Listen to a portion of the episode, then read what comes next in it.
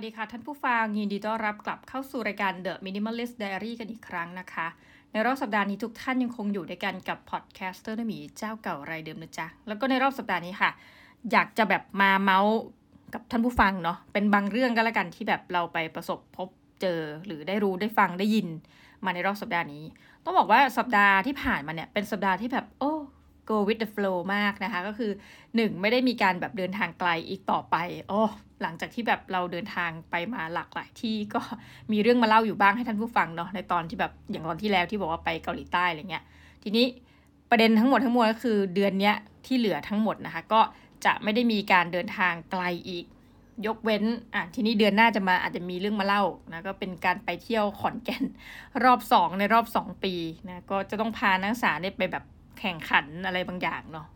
เป็นกิจกรรมเหมือนตอบปัญหาประมาณเนี้ยก็เดี๋ยวจะมามาให้ท่านผู้ฟังได้ฟังคิดว่านะในรอบเดือนหน้านะคะเอาละกลับมาที่เดือนนี้ต่อ แล้วเสาร์อาทิตย์ที่ผ่านมา จริง ๆ ก็จะเป็นอีกหนึ่งในเสาร์อาทิตย์ที่แบบเราได้ใช้เวลาที่ดีมากนะ คือแบบไม่ได้เดินทางออกไปไหนเลย ก็คือนอนเล่นอยู่บ้านอย่างมีความสุขนะคะ อย่างไรก็ตามวันเสาร์ก็แอบเมาคือ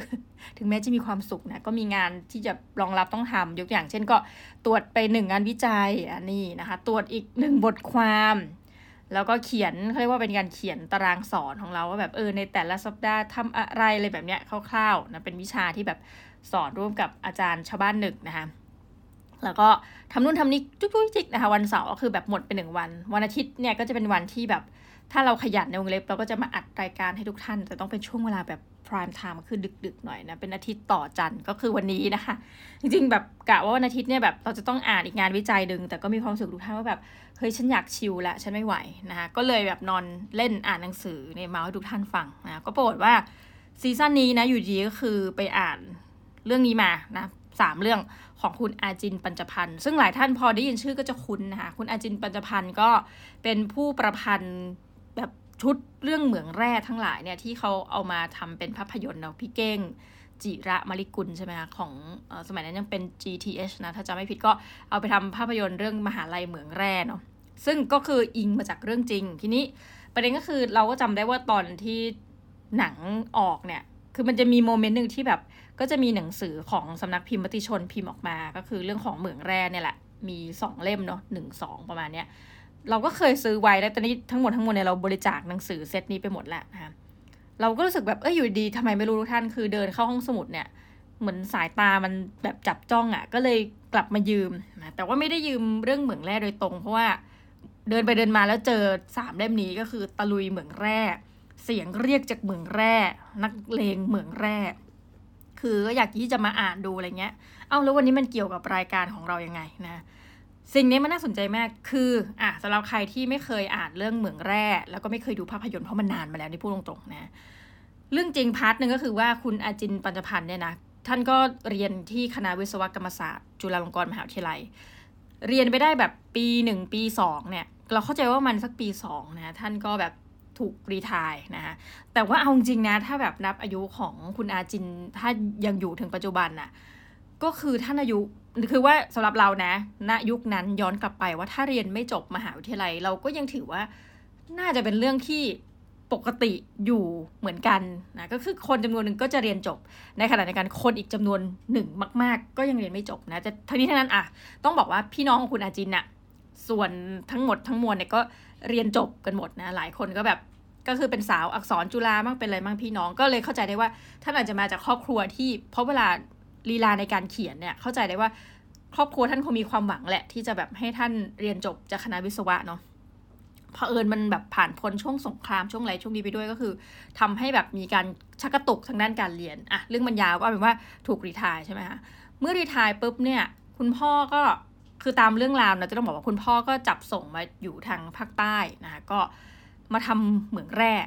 ทีนี้เรื่องจริงๆเนี่ยในชีวิตจริงอะท่านไปอยู่แหล่งที่ทำงานแห่งหนึ่ง แล้วก็ที่ทำงานในลักษณะนั้นก็คือไปทำงานแบบใช้แรงงานเลยนะแล้วปรากฏว่าไอออกมาเป็นเลือด ก็เลยย้ายมาทำอีกที่หนึ่งอีกที่หนึ่งก็อาจจะบอกได้ว่าหน้าที่ก็คือถ้าตามหลักเกณฑ์แล้วดูทรงก็จะเป็นลักษณะเหมือนเสมียนนะคะแต่ก็จะต้องไปดูที่ตัวเรือขุดด้วย แล้วก็มาคือจะไม่ได้อยู่ออฟฟิศอะไรเป็นกิจลักษณะเท่าที่แบบเราติดตามเนาะ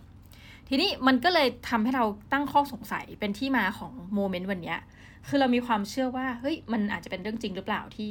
เพราะว่าสื่ออะไรก็พูดมาเยอะมากเนาะว่า เหมือนเยาวชนสมัยนี้เออคือเนื่องจากว่าช่วงนี้แบบเราก็ได้มีโอกาสได้ดูสารคดี ช่วงนี้จะติดสารคดีจากสิงคโปร์นะคะ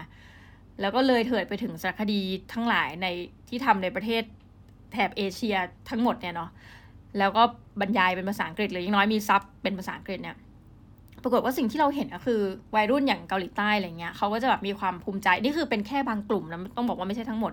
เขาบอกว่าเนี่ยเขาก็คือทำงานแล้วบางทีแบบเงินเดือนทั้งหมดของเขาเนี่ยก็ทุ่มไปกับการซื้อของแบรนด์เนมที่เขาชอบ คือมันถือว่าเป็นความภาคภูมิใจ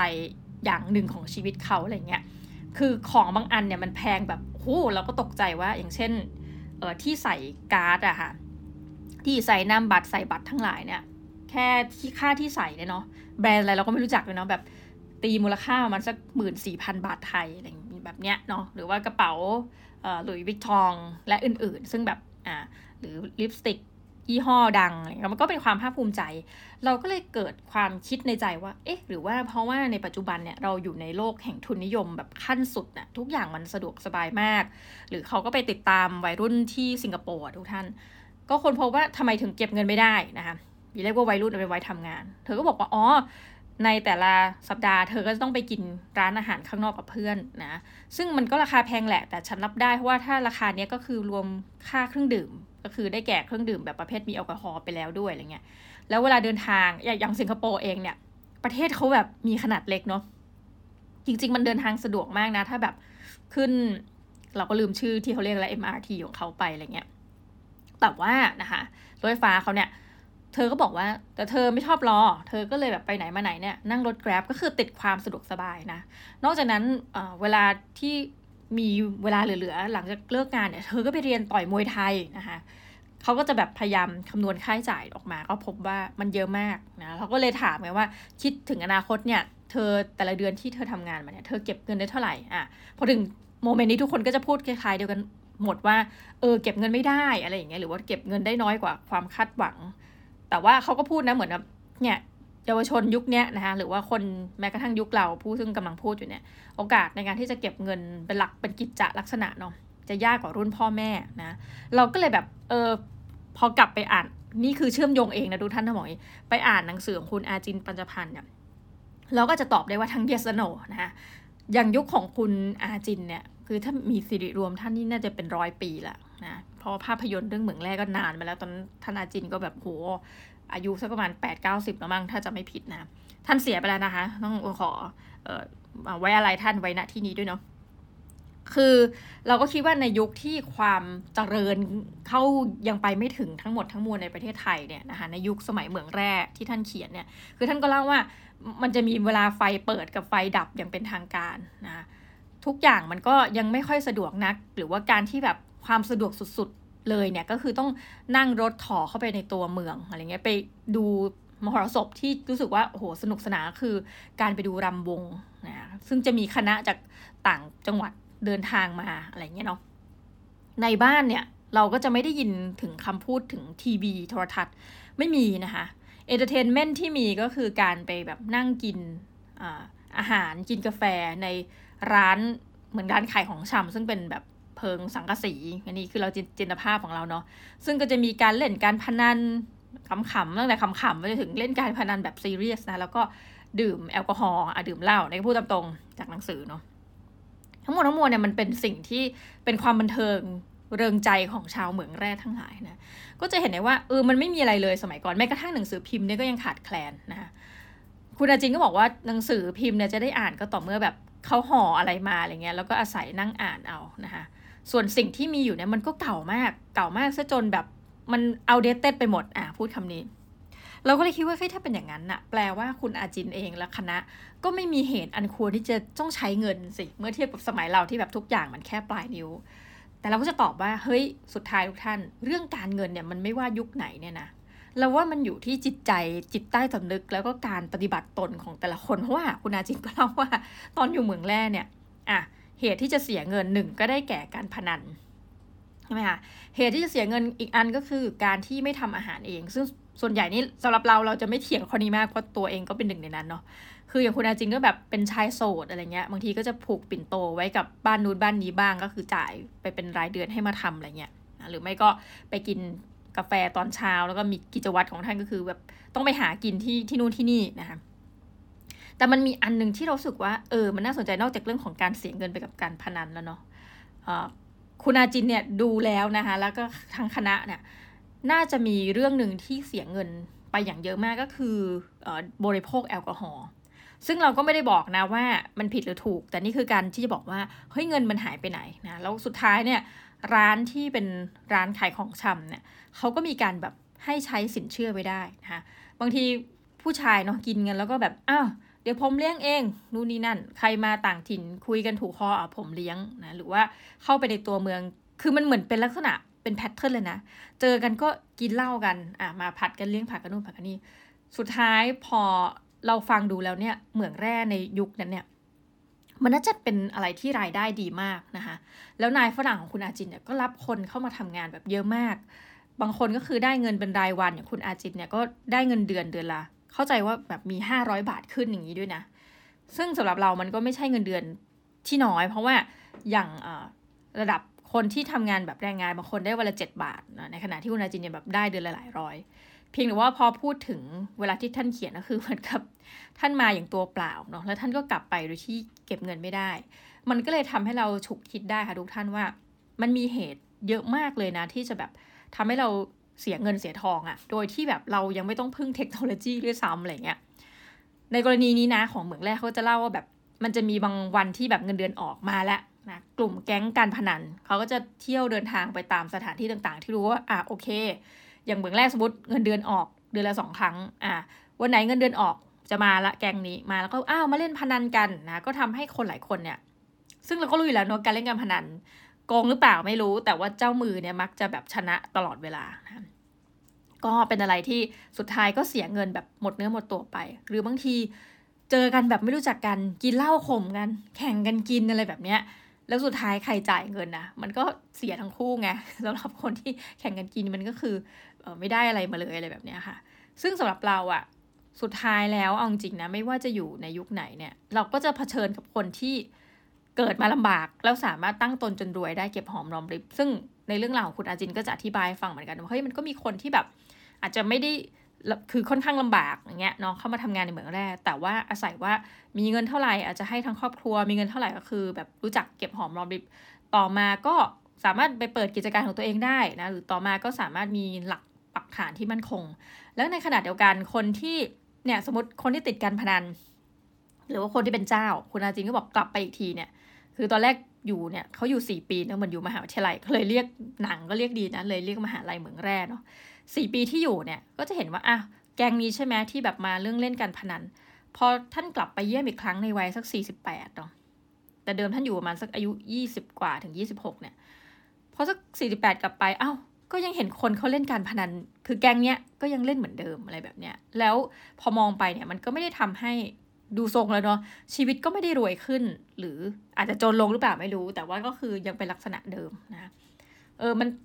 ให้ถูกคิดได้เยอะมากทุกท่านว่าแม้กระทั่งเราอยู่ห่างไกลคือตอนแรกแอบคิดไงว่าเออ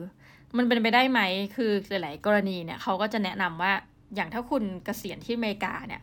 แล้วมันทุกอย่างมันแพงทำไมคุณไม่ไปเกษียณต่างประเทศ ซึ่งมันก็มีคนทำอันนี้ยอมรับก็คือแบบ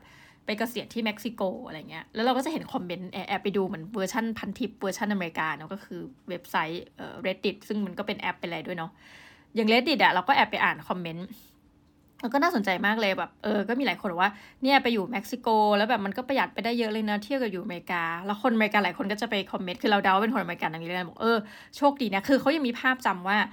เขาก็มีรู้สึกถึงความเสี่ยงในการที่จะไปเกษียณอยู่ที่นั่นอะไรเงี้ย แล้วเขาบอกโอ้จะโชคดีจังเลยที่แบบคนที่เกษียณเลือกที่จะอยู่แล้วก็แบบเหมือนอะไรก็ตามแต่แบบได้อยู่ในโซน safe zone นะอยู่อยู่ใน moment ที่แบบเออรู้สึกว่าตัวเองปลอดภัยอะไรเงี้ยแต่ว่าถ้าเป็นเขาและอีกหลายคนก็คือจะไม่กล้าอะไรเงี้ยคือมันก็จะมีคนที่เกษียณโดยเลือกเส้นทางที่ว่าไปเกษียณก็หลายคนเนาะอย่างชาวต่างชาติก็มาเกษียณเมืองไทยเพราะว่าค่าครองชีพถูกกว่า แต่สำหรับเราเรามีความรู้สึกที่เห็นจากเหมืองแร่นี่แหละค่ะว่า เอ้ยแม้กระทั่งในถิ่นที่สมัยก่อนเราอาจจะเรียกว่ายังไม่ได้เจริญก้าวหน้าแบบสมัยปัจจุบันเนาะเราสั่ง Grab สั่งอะไรมากินไม่ได้ในยุคนั้นอะไรเงี้ย มันก็ยังมีเหตุที่แบบ ถ้าเกิดท่านไม่ตั้งสติดีๆก็มีเหตุให้เสียเงิน เราก็เลยรู้สึกว่า โอเค ดังนั้นไม่ว่าเราจะอยู่ในสถานที่ไหนนะโมเมนต์หนึ่งเนาะคือเราก็รู้สึกว่ามันอยู่ที่การปฏิบัติตนอะอืมคือเราก็แอบคิดในใจเพราะว่าเราย้ายมา หลายที่นะทุกท่าน คือแต่ก่อนเนี่ยเราเคยอยู่ในเมืองที่อะเป็นเมืองหลวงขนาดใหญ่ สมัยตอนเรียนเนาะเป็นเมืองหลวงแล้วก็เงินก็กระเบียดกระเสียนจริงๆอ่านี่ก็ยืนยันว่าโอเคถามว่าค่าของชีพเนี่ยมันมีผลไหม แต่พอเราย้ายไปอยู่เอ่อยังจังหวัดอื่นนะเขตพื้นที่อื่นก็รู้สึกว่าเฮ้ยของมันถูกลง แต่เชื่อไหมว่าความรู้สึกเนี่ยก็ไม่ได้รู้สึกว่าแบบแตกต่างขนาดนั้นอะมันอาจจะรู้สึกผ่อนคลายขึ้น คือสามารถใช้เงินไปกินนู่นนี่ได้เยอะขึ้นอะไรเงี้ย แต่ว่าณขนาดเดียวกัน เราก็ไม่ได้มีความรู้สึกว่าพูดยังไงดีล่ะ ชีวิตมันสบายขึ้นมากขึ้นอะเพราะว่ามันก็จะมีค่าใช้จ่ายแอบแฝงบางอย่างยกตัวอย่างเช่น แต่เดิมถ้าเราอยู่แบบอะง่ายๆ อย่างอยู่ลอนดอนอย่างเงี้ยเนาะทุกอย่างที่เราอยากได้เราอาจจะเดินไปซื้ออะไรเงี้ยค่ะ แต่ว่าพอเราย้ายไปเมืองอื่นเนี่ยบางทีมันมีธุระที่จะต้องเข้าลอนดอนอย่างเงี้ยตรงนี้มันก็เป็นค่าใช้จ่ายที่แต่เดิมเราไม่เคยมีไงสมมติเนาะ นี่ก็จะเป็นค่าโอ้โหค่าตั๋วรถไฟก็คือแพงมากอะไรเงี้ยค่ะ หรือแม้กระทั่งการเดินทางโดยเครื่องบินเนี่ยแต่เดิมก็คือลงลอนดอน แล้วก็นั่งทูบมายาวๆ แล้วก็จากทูบก็ยกขึ้นคิงครอสเดินเข้าบ้านได้เลยนี่สมมติเฉยๆเนาะแต่ในการต่อมาเนี่ยเราก็จะต้องอะนั่งเครื่องบินไปลงอีกเมืองหนึ่งจากเมืองนั้นต้องนั่งรถไฟไปแล้วก็โอเคกว่าจะถึงก็ใช้เงินเยอะมากอะไรเงี้ยในการที่จะแบบเดินทางไปมา แล้วก็ต้องคำนวณเวลาให้ดีอะไรเงี้ย คือพูดง่ายๆมันก็จะมีเหตุในแต่ละที่ที่มันจะวงเล็บมันเป็นความไม่สะดวกอะไรบางอย่าง ซึ่งมันก็จะเป็นคอสที่แบบเพิ่มเข้าไปอะไรเงี้ยค่ะ คือวันนี้เออฟังดูเหมือนเรื่องเป็นเรื่องการเงินเนาะแต่ว่ามันเป็นสิ่งที่ทำให้เราได้ข้อคิดจริง ๆ ว่า เออถ้าเราไม่ระวังตัวเนี่ยอะอย่างของเราเองนี่บอกกับทุกท่านตามตรง เราก็มีความคิดว่าในที่ที่เราอยู่ปัจจุบันเนี่ยนะมันน่าจะแบบมีค่าใช้จ่ายที่หนึ่งคือที่ทำงานเราใกล้กับที่บ้าน บวกลบจริงๆ เราเคยคำนวณว่ามันน่าจะแค่ 3 กิโล แต่ให้ไกลสุดๆเนี่ยไม่เกิน 10 กิโลนะฮะแต่ว่าถ้าเราอยู่บ้านหลังเดิมอาเทียบกันเนาะสมมติอยู่บ้านหลังเดิมเดินทาง มันเราคิดว่าค่าใช้จ่ายมันก็น่าจะสูงขึ้นนะคือแบบนึกถึงภาพนั่งรถใต้ดินต่อนู่นต่อนี่อะไรเงี้ยแต่ว่าอย่างไรก็ตาม พอมานึกถึงคอสที่แบบตัวเองจะต้องเสียไปอะค่ะก็คือ อะหนึ่งมันใกล้บ้านเนาะมันก็สะดวกหลายอย่างคือตื่นสายนู่นนี่นั่นเนาะแต่ในขณะกันเมื่อเราอยู่คนเดียวเนี่ยความรับผิดชอบเยอะมากเลยดูท่านก็คือแบบค่าไฟค่าน้ำสารพัดค่าเนาะเออซึ่งสุดท้ายเนี่ยเราจะใช้ชีวิตแบบอะยกตัวอย่างเช่น ถ้าอยู่บ้านนะคะเราอาจจะแบบบ้านแบบบ้านจริงๆอะเนาะบ้านที่อยู่กับพ่อกับอะไรเงี้ยเราอาจจะแบบอะจริงๆก็ไม่หรอกนะแต่ว่าสมมติซื้ออาหารมาทำหรือไปกินข้าวร่วมกันกับครอบครัว ซึ่ง มันก็อาจจะมีการแชร์อาหารกันอะไรเงี้ย ก็ดีนะคะเป็นบางมือเนาะแต่ว่าพอมาอยู่คนเดียวอะไรเงี้ย เราก็เห็นสภาพเลยว่า เหมือนเราอยู่อย่างเงี้ยเนาะแต่เราใช้ชีวิตแบบ เหมือนคนออฟฟิศสุดเลยก็คือแบบมีอะไรเราก็สั่งแกร็บสั่งอะไรแบบเนี้ยค่ะ ซึ่งเออมันก็ทำให้เราถามว่าเออทุกครั้งก็สั่งมาแล้วก็จะรู้สึกผิดเองเนาะว่าแบบโอ๊ยตายแล้วฉันเพิ่มขยะพลาสติกอีกแล้วอะไรเงี้ย แต่ในขณะเดียวกันก็คือค่ากินของเราเนี่ย มันก็คือมีราคาที่สูงโดยไม่จำเป็นนะคะ คือมันอาจจะไปลดแหละตอนเที่ยงก็อย่างมากก็อาจจะกินข้าวที่คณะบ้างอะไรบ้างเนาะแต่ว่าข้อเสียคือว่าออพอกินที่มหาวิทยาลัยในพูดตามตรงท่าน เวลาพักเราสมมติเป็นเวลาเดียวกันกับนักศึกษาเนี่ยมันก็ต้องมาแบบโอ้โหคิวกับยาวอะไรเงี้ยเนาะที่นั่งที่กินจะมีไหมเขาบอกเขาไม่ได้เว้นไว้ให้ว่าแบบเป็นที่นั่งอาจารย์อะไรเงี้ยเราก็ต้องคือใช้สิทธิ์แบบเดียวร่วมกันกับนักศึกษาอะไรเงี้ย มันก็จะเป็นอะไรที่แบบอะเพื่อตัดความแบบ การต้องมารอตั้งไรอะไปกินข้างนอก ซึ่งก็แบบเสียเงินเพิ่มขึ้นอีกอะไรเงี้ยนะเราก็เลยแบบอะไม่มีอะไรมากคืออีพีนี้สั้น คือเป็นบทเรียนประจำสัปดาห์แล้วกันว่าเออพอหลังจากอ่านเรื่องซีซั่นเหมืองแร่ทั้งหมดทั้งมวลเนี่ยเราก็เลยเข้าใจแล้วว่า เออ มันแบบเออทำไมบางทีแบบไปทำงานต่างจังหวัด เออทำไมไปทำงานต่างประเทศ บางคนเก็บเงินได้มากนะและในขณะเดียวกันบางคนก็คือแบบเหมือนกลับมาแบบไม่ได้เลยเลยอย่างเงี้ยมันก็อาจจะอยู่ที่ งานของท่านด้วยเนาะอยู่กับสถานที่แต่เหนือสิ่งใดคือมันอยู่กับวิถีชีวิตของท่านอะว่าท่านจะปฏิบัติตนอย่างไรอะไรประมาณนี้นะคะอะวันนี้ไม่มีอะไรมากคุยเป็น EP ที่สั้นจนน่าตกใจนะคะก็เอาเท่านี้ก่อนเนาะแล้วก็เดี๋ยวสัปดาห์อื่นๆเนี่ยมีเรื่องอะไรมาเมาก็จะมาคุยกันอีกทีนะคะสำหรับวันนี้ขอลาไปก่อนนะจ๊ะ สวัสดีจ้า